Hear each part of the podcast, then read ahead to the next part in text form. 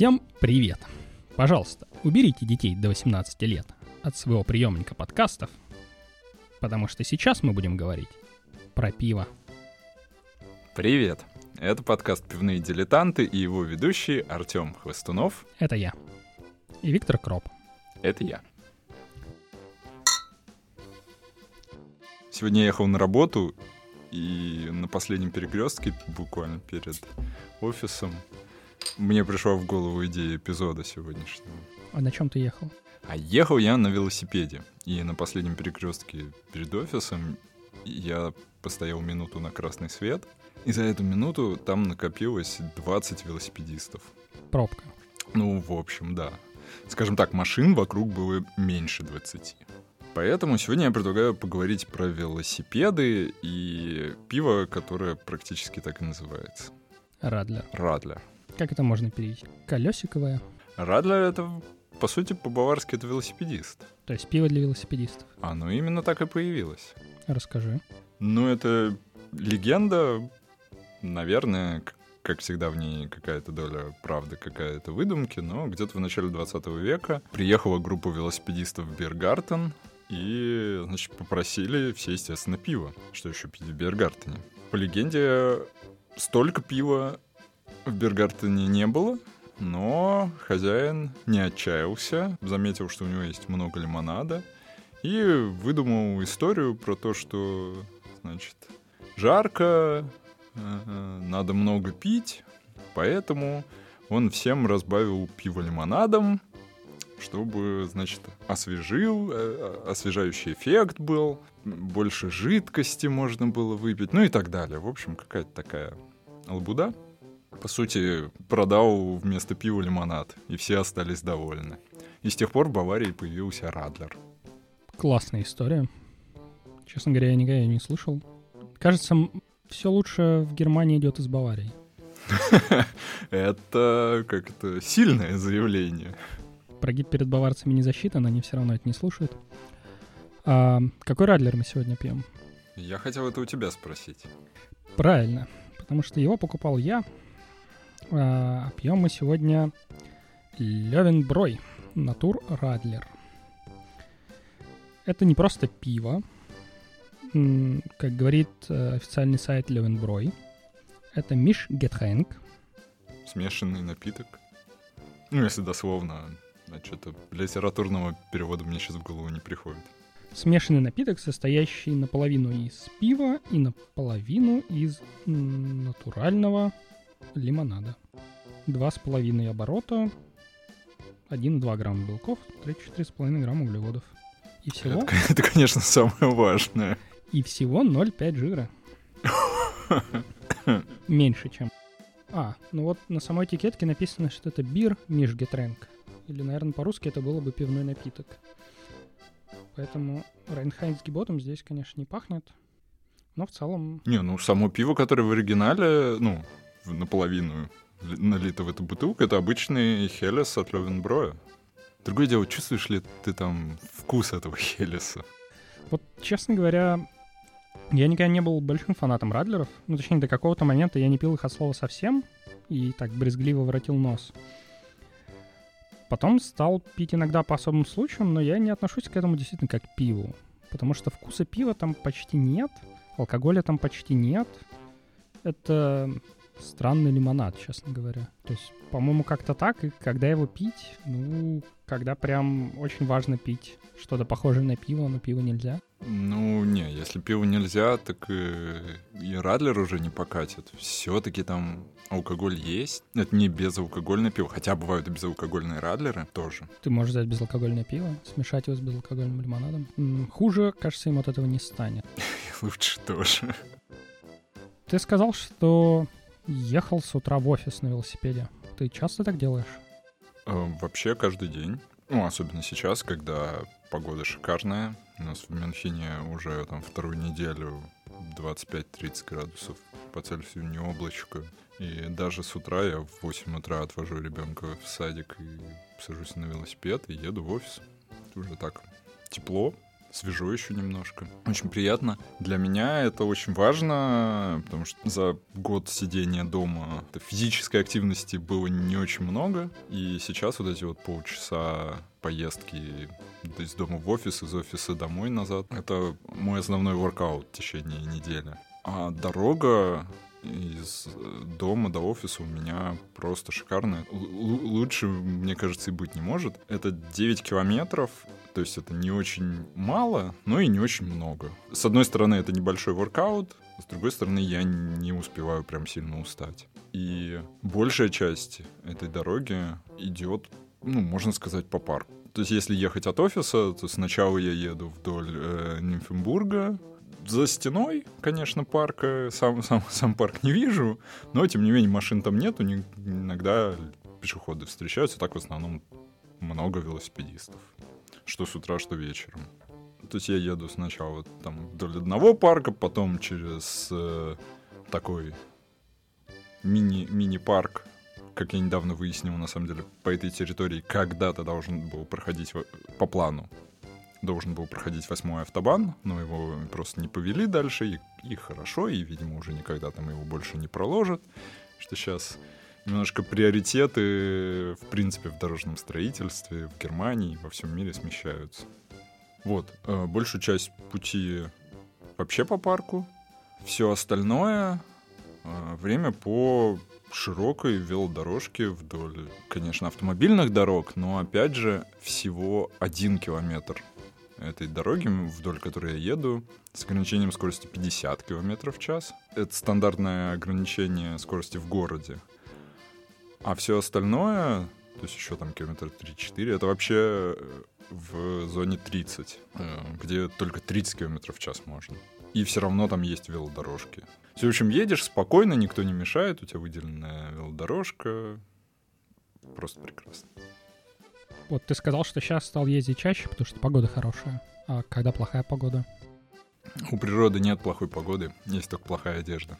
Однажды я всю зиму проездил на велике, и, в общем, это было не, вообще не, не сложно. В Мюнхене велодорожки чистят сразу после автомобильных, пешеходные дорожки чистят в последнюю очередь. Если не, не намерзло ничего, то на велике ездить абсолютно нормально. Хорошая куртка, хорошие перчатки, непродуваемые бахилы, непродуваемые на ноги, и все, едешь себе вообще, вообще прекрасно.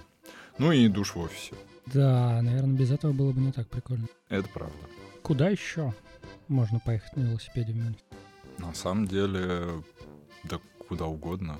Велодорожки есть не только в городе, но и по всей, по всей стране, в общем, вдоль люб, практически любой дороги. Из того, что вот я лично сам проезжал даже не на спортивном велосипеде, а про спортивном велосипеде. Вообще отдельная история. Но мы доезжали из Мюнхена до Аугсбурга. Километров сколько там? 70, наверное, до него. Дорога не прямая, может, 80-90. Мы ездили, ну, не из самого Мюнхена, правда, а из э, Пассау, это город на границе Германии и Австрии, э, на Дунае. Вот мы вдоль Дуная ездили от, из Пассау до Вены э, на велосипедах. Несколько дней вообще прекрасно, это отличный маршрут. Э, если ехать его в таком направлении, то едешь по течению, значит, в общем и целом вниз в основном. Э, мы ездили точно так же вдоль реки, мы ездили по Мозелю. Мозель, река, протекает граница трех э, государств, Франции, Германии и Люксембурга. И вот в этом месте находится деревенька, которая называется Шенген. Тот самый Шенген. То самое соглашение шенгенское было подписано даже не в самой деревеньке, а на реке, Мозель на какой-то там барже или кораблике. Они остановились в точке, где там виртуально сходятся вот именно три границы, и там торжественно подписали это соглашение. На берегу э, реки в Шенгене, именно в Люксембурге, стоит знак памятный об этом. Я хорошо это запомнил, потому что ровно там пробил колесо, и 30 минут мы там сидели. Привал устроили, пока там колесо поменяли, пока покушали. Вот, а Мозель прикольно тем, что там виноградники. просто вот вся, вся длина реки по территории Германии — это сплошные виноградники. Во Франции, скорее всего, тоже, но мы там просто не успели побывать. Ну вот. Это, это то, что я проехал вообще на обычном велике. На обычном, не на шоссейнике. Не на шоссейнике. На шоссейнике, конечно, я езжу немножко по-другому. Э, я как раз не по велодорожкам езжу. Это немножко спорный момент. То есть формально по ПДД, если есть велодорожка, я обязан ехать по велодорожке. Но часто это на самом деле игнорируется. Не знаю, что будет в случае возможного ДТП. В общем, ездиться и по обычным дорогам здесь э, вполне нормально на велосипеде. На автобаны вообще нельзя, это понятно, никто туда не суется. Есть крупные дороги, которые чисто формально на велосипеде можно, но я бы, конечно, никому не советовал. А в остальном из Мюнхена на юг, в сторону гор, есть два очень излюбленных у велосипедистов маршрута. Значит, первый, наверное, главный, это называется Olympiastraße. Это дорога старая, которая идет вдоль 95-го автобана. 95-й автобан — Мюнхен, Гармиш-Партенкирхен. Да, Olympiastraße — старая дорога, которая была там до автобана, трафика на ней практически нет э, автомобильного, а зато велосипедисты там, ну, такими толпами ездят. То есть в хороший денек с утра, не знаю, сотни можно легко встретить. По этой дороге можно примерно доехать до Штарнберга, крупного озера, э, южнее Мюнхена. А дальше уже начинаются совсем такие деревеньки, и оттуда можно ехать вообще куда угодно по местным дорожкам. Вторая дорога идет по другому берегу Изара, через середину Перлахерфорст, Перлахского леса. Что интересно, в какой-то момент выходит э, к Биргартену, который называется Куглер Альм. Знаешь, чем он интересен? Нет, никогда про него не слышал. По легенде, именно там придумали Радлер. Mm, то есть тот самый. Я мимо проезжал, но вот я его, если честно, не помню. Как, когда там с моим триатлонным клубом ездим на велосипедах, обычно, конечно, не в Бергартены мы заезжаем, а в какие-нибудь кафешки, и традиционно пьется капучино с кусочком пирога, который заботливые хозяюшки там всегда готовят, свежий, домашний. В общем, в любой деревеньке э, можно такое найти. То есть, когда ты на велосипеде, ты не пьешь? Не. Скажем так, иногда себе позволяю, но на спортивном велосипеде, когда я же точно не пью. Просто мы как раз уже немножко начали это обсуждать на тему велосипедистов и пива. И есть же все-таки разница пить Радлер или обычное пиво? Да, количество алкоголя, безусловно, разное. Ну, то есть фактически в Радлере в два раза меньше пива, значит, ты можешь выпить его в два раза меньше. Слушай, а какие ограничения по промилле в крови по законам? Для автомобилей в Германии относительно высокая граница, 0,5. Ну, то есть это бутылочка, типа? Ну, считается, да, это либо кружка пива 0,5, э, либо бокал вина ну, там, естественно, все зависит от конкретного человека, сложения и так далее. Но здесь, как обычно, есть нюанс, потому что, а, кажется, если количество алкоголя в крови, по-моему, больше, чем 0,3, то формально человек все еще не виновен в ДТП. Ну, в смысле, если он не виновен. Потому что если больше 0,5, то он автоматически назначается виновным, кто бы ни был виноват. Но при э, количестве больше 0,3 просто не платит страховая. Поэтому это такая относительно серая зона. То есть, с одной стороны, ты не нарушаешь закон, с другой стороны, не имеешь страхового покрытия. То есть, фактически едешь на свой страх и риск. Ну, то есть, влететь можно неплохо. Ну, в зависимости от, ну да. В зависимости от того, в кого влетишь. Да, да, именно так. Для велосипедов граница повыше, это полторы промилле. Это же совсем нажраться можно. На самом деле нет. Но есть интересный нюанс. То, во-первых, Э, велосипеды точно так же проверяют и запросто могут остановить, э, попросить дунуть. Э, если надуешь больше, чем надо, отвезти в больницу на анализ. Вот, а во-вторых, собственно, наказание аналогично автомобильному. То есть это денежный штраф, при очень большом нарушении могут выдать срок и лишение автомобильных прав. А если их нету? А если их нету, лишение возможности получения автомобильных прав. Ну, не навсегда но после получения автомобильных прав их тут же забирают на означенный срок. после чего возвращают, можно пользоваться. Поэтому да, в Германии пьяным водить велосипед тоже достаточно сомнительная история. И на самом деле различных историй, связанных с этим, достаточно много. Знаешь какие-нибудь?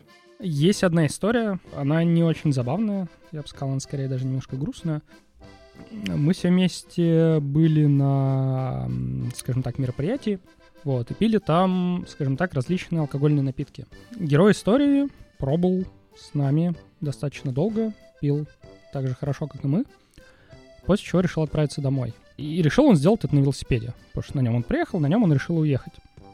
Время было уже позднее, было темно, выпил он достаточно много, поэтому он тут же столкнулся с проблемой. Он не мог отцепить свой велосипед, потому что не попадал ключом в замок. Начало неплохое. На самом деле, на этом все могло бы и закончиться. Но а, рядом проходил охранник, который увидел, что явно что-то не то происходит возле велосипеда в темноте ночью. Вот. Но когда он разобрался, он, естественно, проявил себя как настоящий гражданин и помог открыть замок. Кстати, не является ли охранник тогда соучастником того, что произошло в дальнейшем? Ну, с юридической стороны не знаю, но свою роль он явно сыграл. Дальше он отправился домой, и все в целом было хорошо. До того момента, пока он не поехал по улице, и сзади не показалась машина. А, и тут ему пришло в голову, что нужно бы прижаться поближе к припаркованным машинам, чтобы, значит, дать ей дорогу.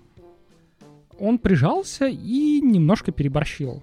И зацепил рулем зеркало припаркованной машины и упал. Ну, упал он не очень сильно, поэтому смог встать, увидел, что причинил некоторый ущерб, пожал плечами, написал свой телефон на бумажке, положил под дворник и продолжил свой путь домой. Черт, я, кажется, знаю, что тут не так. Ну, объективности ради, вот я бы, наверное, на его месте поступил так же.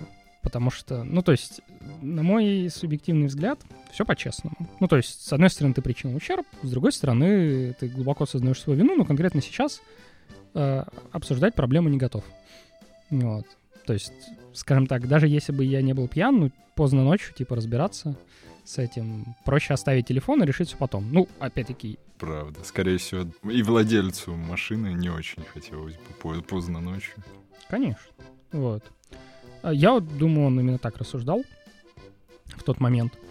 А, собственно, он приехал домой, э, расположился, и вместо того, чтобы отправиться э, ко сну, получил звонок. Ему позвонили из полиции. Сказали, здравствуйте, а это не вы ли случайно повредили машину? Он сказал, ну, я, и да, именно случайно.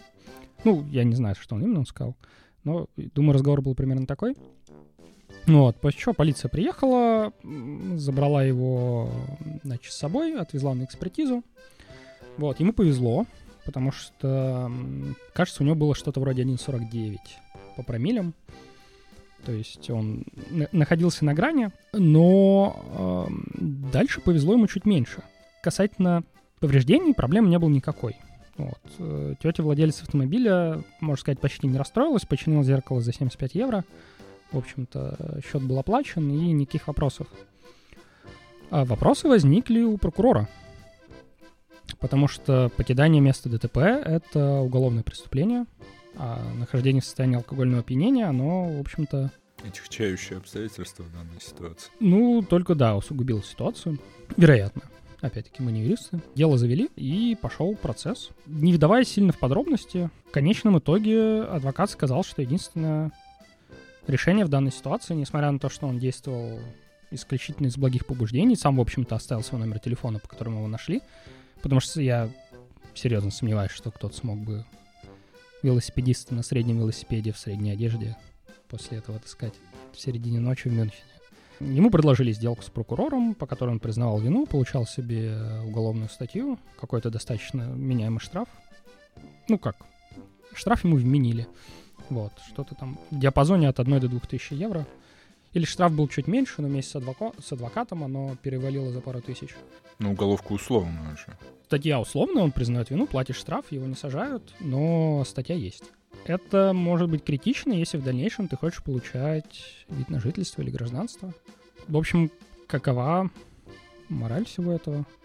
Не пейте за рулем, даже если вы находитесь в границах. Не покидайте место ДТП. И вообще ведите себя хорошо в Германии. Тебе часто доводилось с полицейскими общаться здесь? Здесь? Да. Да нет, не особо на самом деле. Их не то чтобы очень много.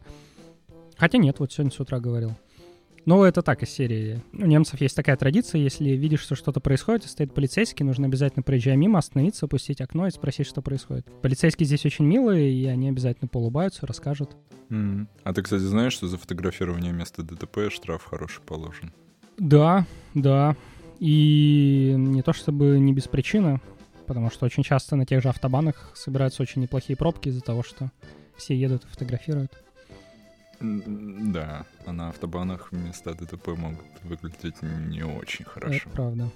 А с другой стороны, та же полиция очень любит записывать красочные ролики, как после всей этой колонны фотографирующих стоит полицейская машина, и каждого первого тут же штрафуют.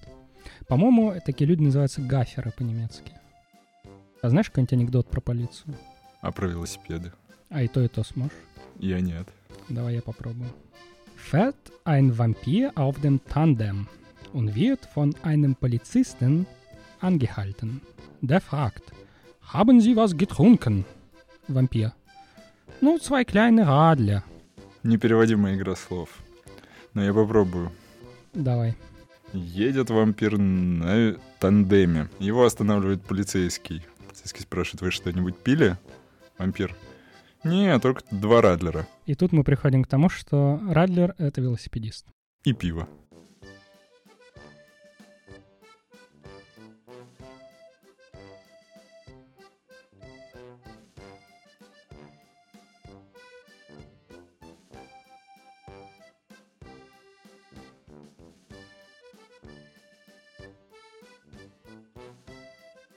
Ладно. Может, про пиво? Что ты скажешь про Левенброй Натур Радля? Давай откроем Untapped.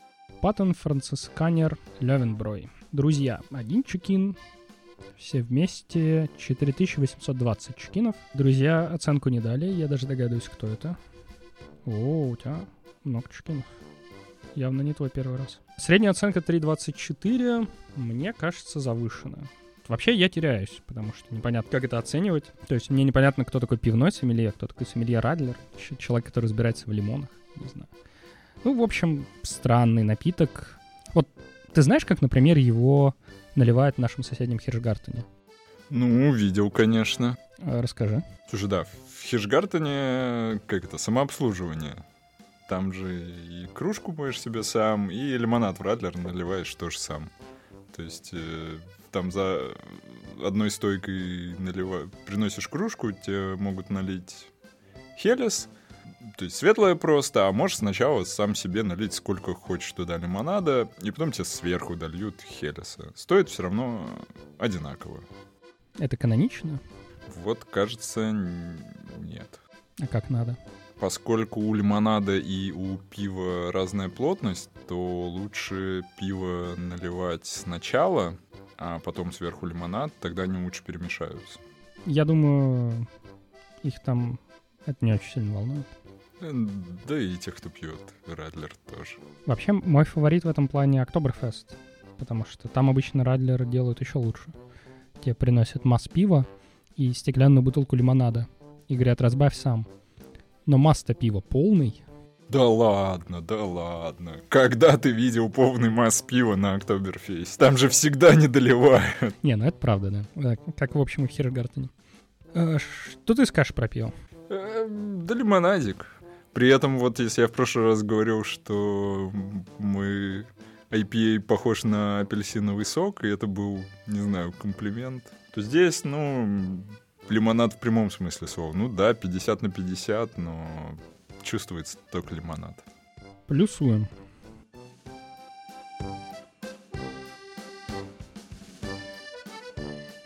На этом на сегодня все. Подписывайтесь на наш подкаст в Apple Podcast, Google Podcast, Spotify, на Яндекс Музыке и везде, где вы слушаете подкасты. Обсудить выпуск можно в нашей группе в Телеграме, ссылка в описании. С вами были пивные дилетанты Артем Хвостунов. и Виктор Кроп. Зайвус. Servus, tschüss.